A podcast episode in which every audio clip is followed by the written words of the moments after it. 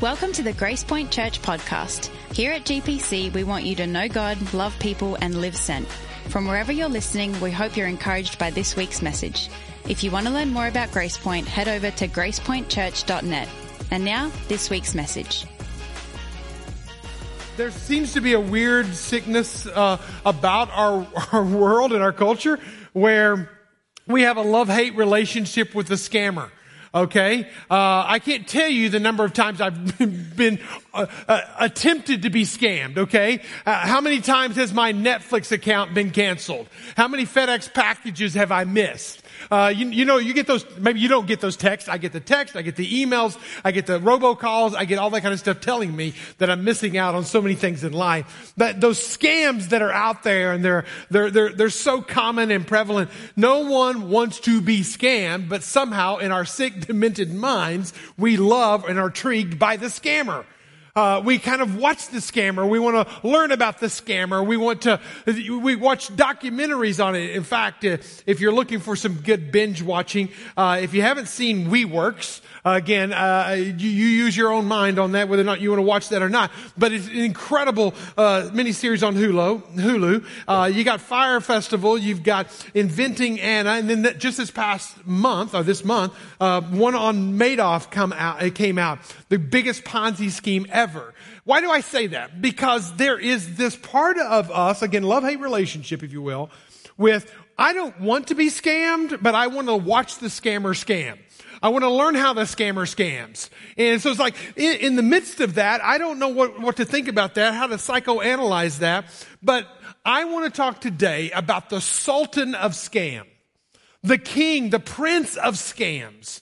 I want to talk today about the one who is after every one of us. And it's not going to come in a text form. It might. It won't come in an email form, though it could. Uh, it will not come in you losing a bunch of money, though that absolutely could happen. Uh, but the reality is the scam that I speak of and the scammer that I speak of is an ongoing battle that you will be in for the rest of your life. And there's no safe place. Now, I'm not trying to scare you. I'm not trying to create fear because there is hope, but we'll get there. But the reality is I want us to all wake up and realize that there's a scammer and that we are the the, the thing, the product, or the, the, the Ponzi, or excuse me, the, the, the, the, the, the prize at the end of the day. And no amount of, of, of, of trying to even parent your kids out of it, it's going to be there even for the next generation. Um, you can't bubble wrap your kids enough. You can't uh, helicopter in and save them from the scammer. Uh, what you can do is find victory in your own life and then help your kids to find victory. It's like when the mask falls in the plane. You put your mask on first before you help somebody next to you.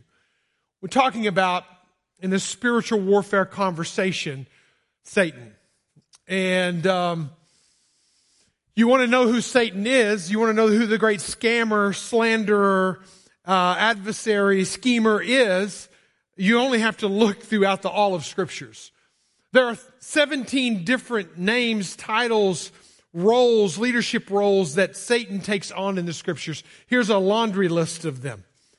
You can just pick out any one of those. There's scripture to back them, and you're looking at everything from top to bottom of the ways in which Satan is going to work himself into our narratives, into our lives, starting with the one that we started with in the series, The Adversary.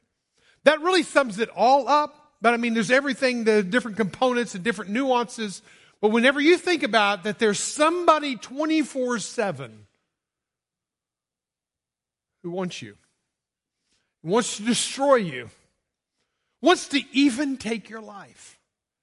It ought to at least awaken a sense in us that, hey, I want to have victory. I don't want, that's why I say this title of the series is victory when losing isn't an option. You don't want to lose this battle. And the great thing is, is I want to tell you today from the beginning to the end that you can be, live, walk in victory.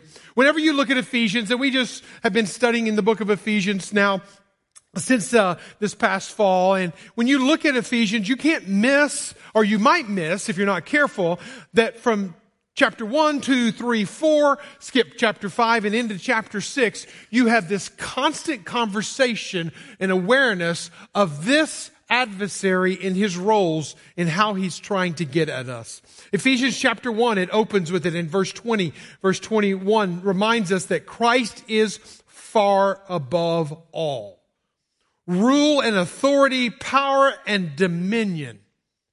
Above every name that is named not only in this age, but in the one to come. So we're talking about powers and authorities and dominions You'll see this further explained here in just a moment because you might think, well, that's Russia or that's, that's some other country out there. It's, it's far beyond that. It's not a geopolitical system that we know of today, but it is something even deep, deeper and darker. If you look at chapter 2, again, chapter 1 mentions it, chapter 2, it literally opens with it in verse 2. It says, now uh, here, I want you to notice this. I want us to read this. You once walked you once walked following the course of this world, following the prince of the power of the air, the spirit that is now at work in sons of disobedience. Now, I want you to just hang on to that phrase for just a moment. If you remember from week one, we talked about the enemy's trifecta. Whenever the trifecta is at work, it can, we can fall at any one of these elements, but I want you to see that Satan, uh, the infernal enemy, the external enemy, the world systems in which we live, and then you have the internal enemy of ourselves. Now let's go back to that verse. And you see all three of them in this one verse. You once walked. That's you. That's self. That was the way you chose to walk. We all chose to walk that way, following the course of this world. Again, we live in a world that does not recognize Jesus, does not want us to follow Jesus, that is opposed to the light, can't even comprehend the light, John said. Following the prince of the power of the air. So I want you to understand when we're talking about Satan, when we're talking about the devil, we're not talking about some low ranking individual. He's a prince. In Daniel chapter 10, it refers to the prince of Persia. So you're going to find throughout the scriptures the recognition of this. But here's what victory looks like. That you may be able to stand. That you may be able to stand against the schemes of the devil. We talked about standing last week as the, the ultimate goal of victory is that you would be able to stand and be able to endure and be able to persevere and to maintain and endure to the very end. That is what victory looks like. I want to, I want to point out that, that we're fighting against something here. And that something are the schemes of the devil. We're, we're trying to stand against the schemes it's the Greek word methodeia that means where we get our English word method. It's only used two times in all the New Testament. And it's the word we get method from. So literally we, we are trying to stand against the schemes or the methods of the devil, of the devil, of Satan. So hang with me on this. What does standing look like? In the midst of all the temptations, in the midst of all the broken world system in which we live, what does standing look like? I hope that standing looks like the Yellow House. Warren and Pam Adams, after Hurricane Rita in 2005, endured the winds and the waves that crashed all around them, wiping out every home. Can you imagine the Yellow House? That builder is the one I want to build my house. Who am I standing against? The Bible says I'm standing against the devil. Well, well, what am I standing against? I'm standing against his schemes, his ways and means of getting at me, the schemer, uh, the penultimate schemer. I mentioned that word scheme is mentioned only two other times, or only one other time in scripture. And it's in the book of Ephesians. Look at chapter 4, verse 14. It says there, so that you may no longer be children tossed to and fro. Think of the yellow house, tossed to and fro. It's standing It's not being tossed. We talked about this last week. This is what grounded and rooted in Christ looks like. That I'm not tossed by every wave and wind of doctrine, by human cunning. That's the world systems in which we live that's broken and telling us lies all the time. And by the crafty, deceitful schemes. The crafty, deceitful schemes. That adversary, that devil, he is out and craftily, deceitfully trying to lure us in, you, t- tempting us, drawing us, torturing us even at times. Listen, the ways of Satan, they will always cost us more than we want to pay, take us further than we want to go, and keep us longer than we want to stay. And just the reality that needs to set in on us as we're making choices and decisions, we're letting the world systems shape us and shape our next generation and even set the priorities of our family and telling us that you need to do this if you're going to do this and you need to look like this if you're going to be like this. That's all a part of a world system in which we live. And that if we're not careful when you've got the, the, the deceitful schemer manipulating the world in which we live, then you have a weak self over here. We are in the trifecta. So, how do we understand the workings of Satan? This is a message about Jesus, I promise you, at the end of the day. But we need to understand the enemy. Two schemes, if you will, of Satan, two scheme themes of Satan is we need to understand that Satan has a strategy and he has a structure. He has a strategy and he has a structure. Now he's going to do everything he can to lure us in. He may literally take a person who struggles with addiction and move from one addiction to another, addictive personalities. You'll find people who have experienced deep scars and wounds in their life end up the wounded becoming the wounder. Yes, they are a victim of the past, but they take that victim experience and they inflict it onto others in all of the brokenness of our world. The person who has emotions that gets out of control, blows up, but then can't seem to rein it in. It's a person who's lured in. And literally, literally using that example, Ephesians talks about in chapter 4, verse 27, that we should not give opportunity to the devil. It's literally talking about anger here. That literally we could give opportunity. Now I want you to hang on this for just a moment, okay? That literally what that word opportunity is in the Greek is the word topos. And it means place. Like think of a topography map that, you're, you're looking at a map and you're looking at elevations, that I'm literally opening up a corner of my life, a crevice of my life, a thoughts of my life, the emotions of my life, the experiences of my life. I don't have to give him all, hey, hey listen, Satan's okay if you come to church. He's okay if you're in a Bible study. He's okay if you journal. He's okay if you listen to KLRC. He's okay with all of that as long as he can have a little part of your life. If he can just have a little part of your life, he'll use the little part that you give him, the opportunity, the topos, the place of your life. If you just give him that part, then he's fine with that. And he will begin to manipulate and work in your life from that space, from that topos. So we got to understand that there is a, an accuser, there is an adversary, and that he is here.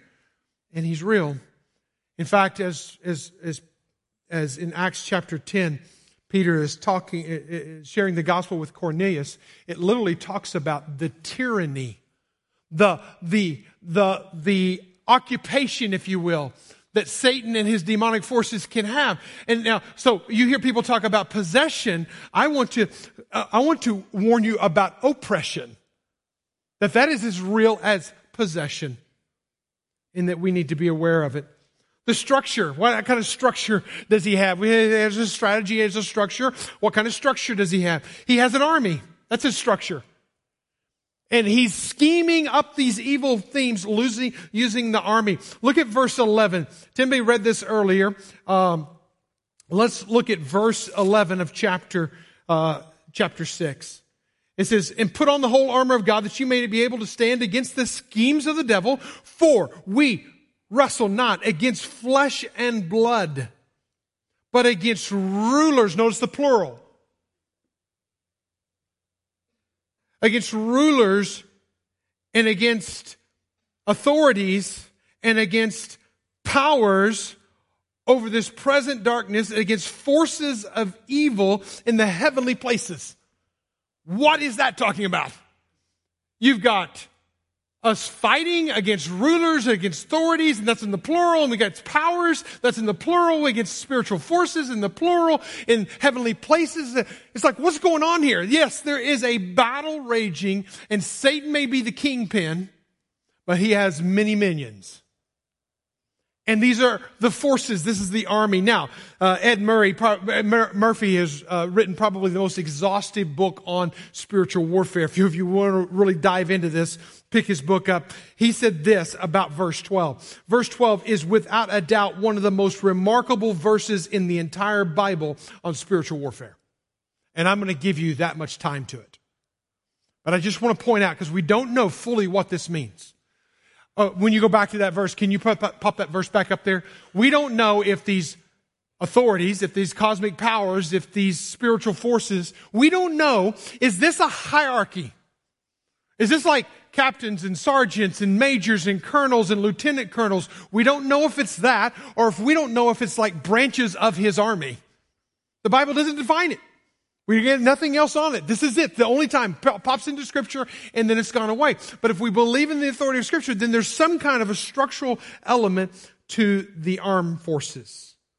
And again, we only have to look at Mark chapter 5 and we see that there was a legion in one person. Um, a legion is 6,000 soldiers. Strategy. He has a structure. He has a strategy. It is war. He's coming and he's coming for keeps. The word wrestle is used in verse 12. We wrestle not against flesh and blood, but against, and it lists out those powers. So what is this wrestling? It's a hand-to-hand combat. This one word is not used anywhere else in the scriptures. And it's wrestling, it's fighting, it's hand-to-hand combat. It is no holds barred. It's not MMA where you can tap out. It is all in fighting. Now, you might think, Mike, oh, we stopped, uh, time out. We're talking a whole bunch about the devil. And this is a church, right? And I know that we can be tempted in one direction or the other. We can either overemphasize and make everything about the demons of the world. The demons are in the dandelions of your front yard. You got a flat tire, the demons in your tire. The demons are everywhere. People do that, overemphasize. Or we can under, underemphasize which is also a scheme of Satan. Where, where we live in ignorance, and this is what 2 Corinthians chapter 2 verse 11 says, so that we would not be outwitted, he's the deceiver, by Satan, for we are not ignorant of his designs. This is an attempt today to lay a foundation that if you want to go deeper, you can go as deep and as wide as you want to go. But I want to just lay the foundation that Satan is real. There is an army. There is a strategy. There is a structure. We don't fully understand the structure. We just know it is there and we need to be aware. We do not need to be ignorant. If you want to read a book that just as a, a bit of a novel, if you will, uh, read Screwtape Letters by C.S. Lewis. A, a, a, phenomenal story that you'll have to really continue to exercise your mind as you're reading it because the enemy in the story, the enemy, it's literally in a capital E pronoun, it is, it is, it is God. God is the enemy of the Screwtape letters. Screwtape is a high ranking demon, demon. And then you have uh, Wormwood, who the letters are written to, it's one letter after another written to, to Wormwood, training this young demon how to be a better demon. And so when I read this, understand that this is Screwtape writing to Wormwood, but it's one of the tools of Satan. He said this, it's funny how mortals always picture us as putting things into their minds. In reality, our best work is done by keeping things out. If we don't think about the things of God, if we don't see the spiritual warfare, if we'll just ignore it and just excuse it uh, as just, just, just a mere accident of life. And the reality is Satan is at work and we do not want to be ignorant of his designs. Which then leads me to number two. Satan has a means and an end. He's going somewhere with this. He's aiming somewhere. And I realize the next three statements I'm going to make could be full length series of messages in and of themselves, and they should be. The next three statements I'm going to make is also going to hit some of you very, very personal.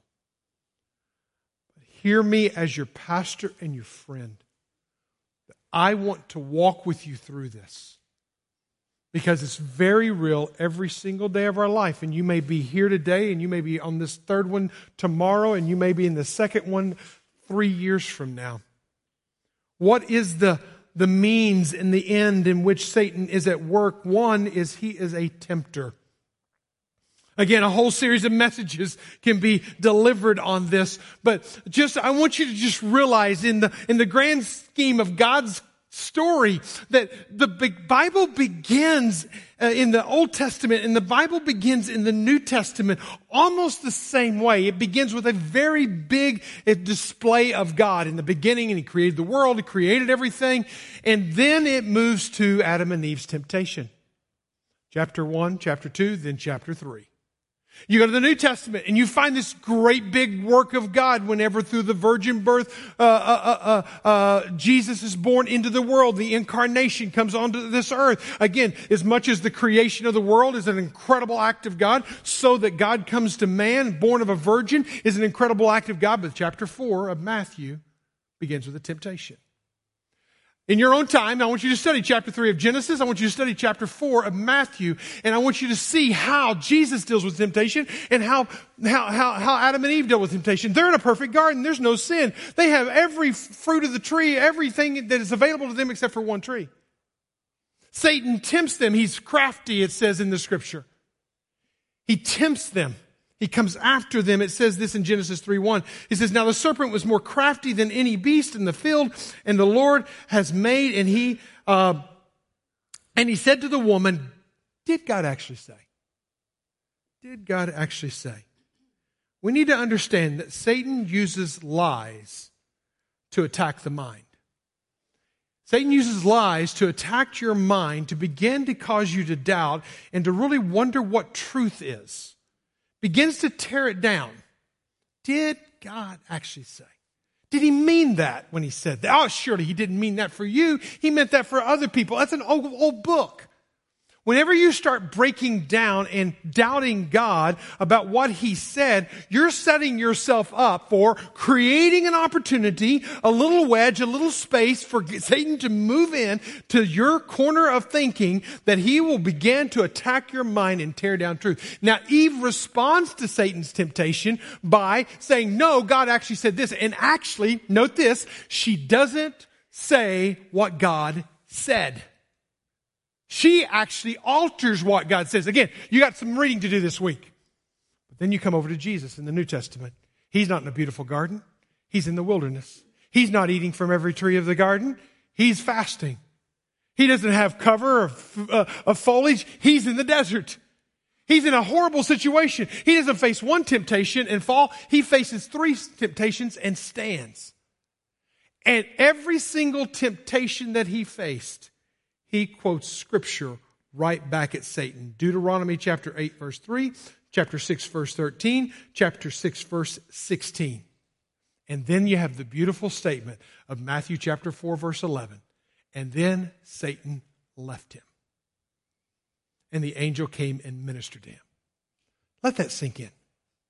When I'm able to resist the tempter, I will experience seasons, moments of, of freedom. And the, and the Spirit of God and the angels of God can minister to me in that state of mind. So, Satan uses lies to attack the mind. What is the antidote? The antidote to a lie is the truth of God. You've got to, got to, got to, got to have the scripture here and here. I'll say this as clear as I can. If you do not have a regular scripture memory and meditation and reflection, your mind is going to be changed. It's going to be morphed. It's going to be manipulated, and you will begin to believe falsehoods. You've got to anchor it in Scripture. Basic. Christianity 101, blocking and tackling. This is what this is. Matthew chapter, uh, excuse me, Psalm 119 verse 11. I have stored up your word in my heart that I might not sin against God. Would you read that with me? I have stored up your word in my heart that I might not sin against you. Let's say it again. I have stored up again.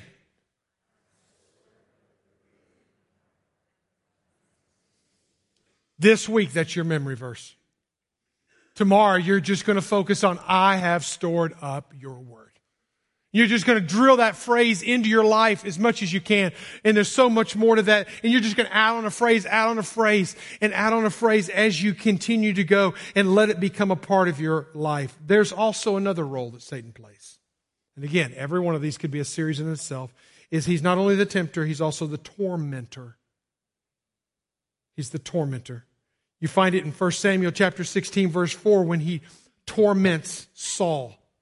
You find it in the story of Job in Job chapter 1 and chapter 2. And we're not even dealing with that in this series of messages, but you find a situation when Job goes, uh, excuse me, Satan goes before God, again, playing out uh, what we talked about the very first week of this. He's going and he is accusing Job of being weak in his faith and, and following him only because you're blessing me and all that kind of stuff. And again, what happens is he sways and talks to and God allows, I know there's a lot of theology in that, right? Statement right there, but he allows for Satan to move in.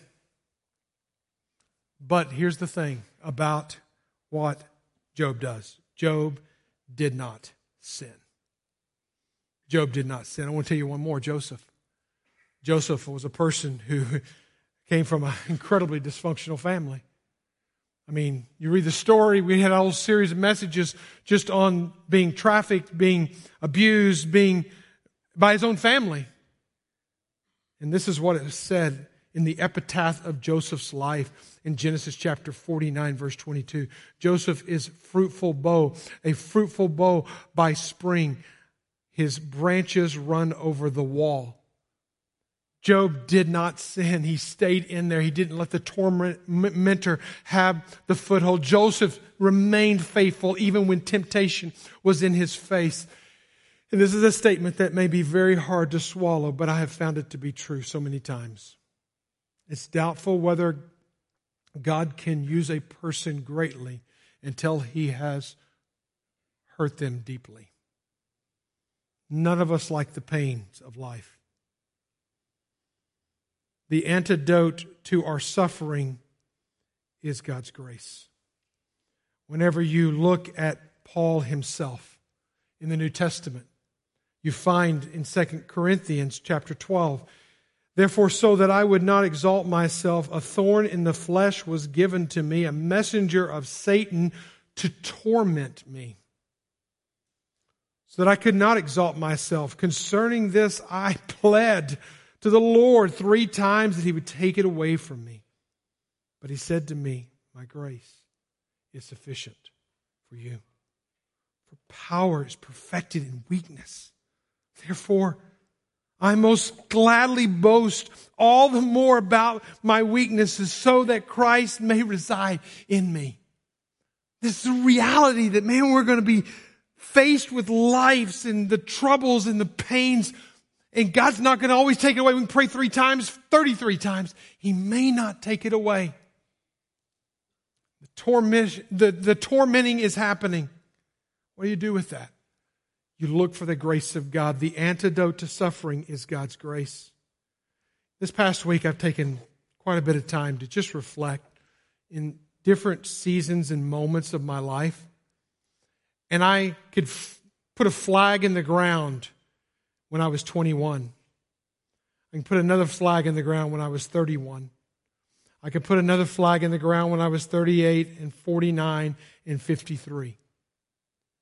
And I can point to epic moments of tormenting, of pain, that I'm questioning God. But I can also say, as sure as I am standing before you today, His grace was sufficient to get me through it. Satan is a tormentor. In a broken world, he will torment. He is a tempter. He is also a terminator. Satan uses destruction to attack our lives. He does it in John chapter 10, verse 10. He says he comes to see as a thief to steal, kill, and to destroy. And he doesn't care what he's to kill, steal, and destroy. It could be life, it could be character, it could be marriage, it could be your career, it could be so many other things. He doesn't care. He doesn't care. It's going to be there. But the antidote to that is turning in that destruction to the life giver because in John 10 10 it goes on to say, But Jesus came to give us life and to give it more abundantly. I want to give you bonus content today because here's the reality most people in their life story right there. They feel beaten, they feel tempted, they, they see the dumpster fire that maybe they created themselves. They feel all of that, and they think, where's their hope? I feel attacked, I feel pressure from every side. Where's their hope? The hope is this and Satan may have a strategy and a structure. Satan may have a means and an end, but we have a Savior and a Lord.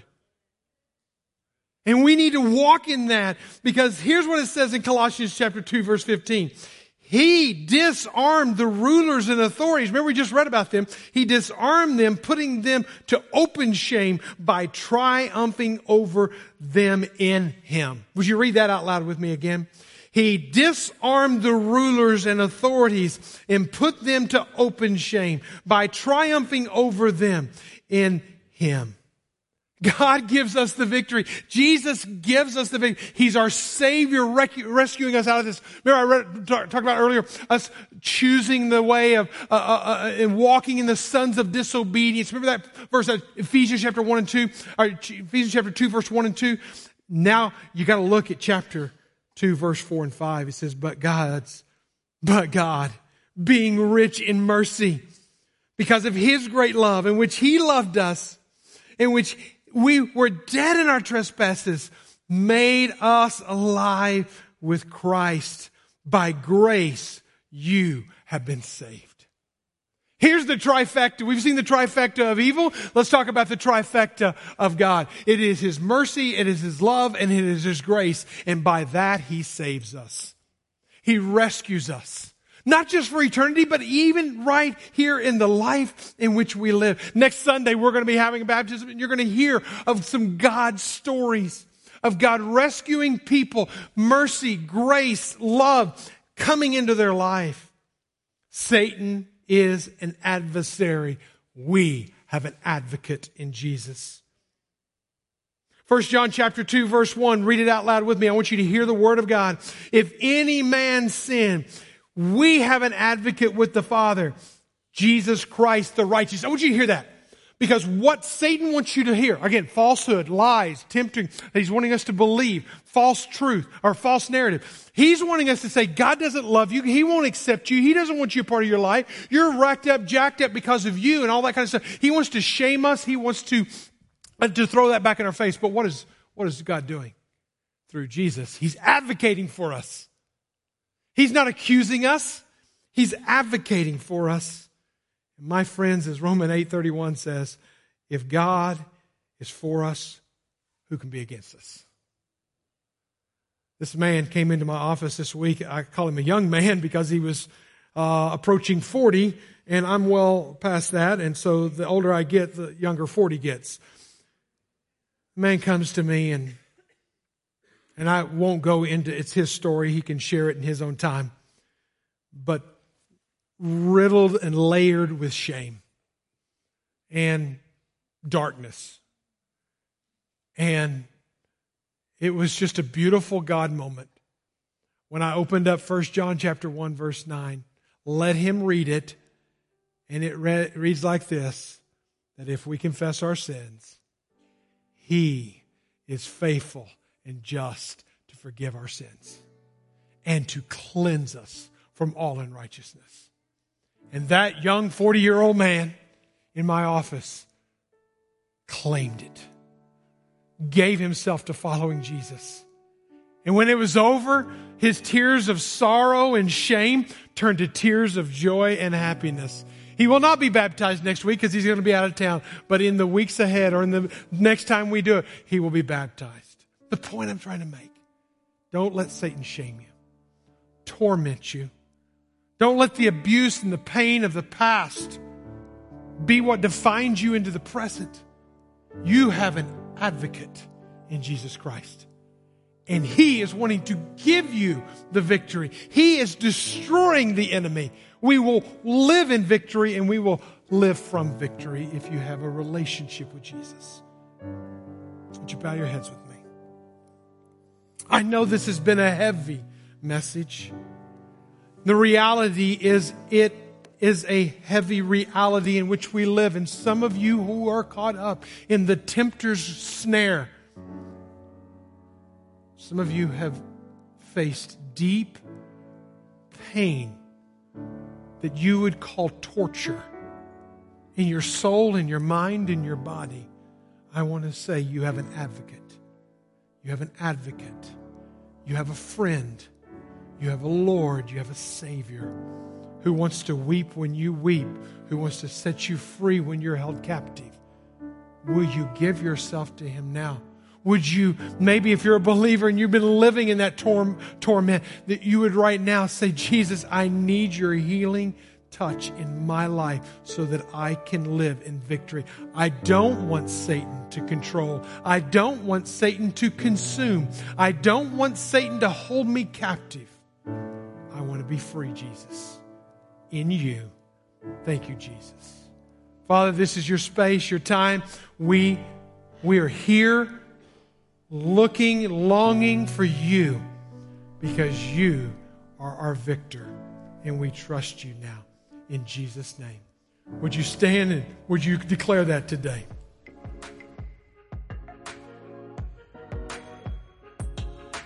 Thanks for listening to the Grace Point Church podcast.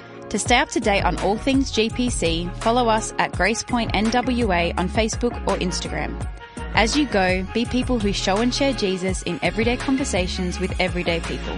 Live sent.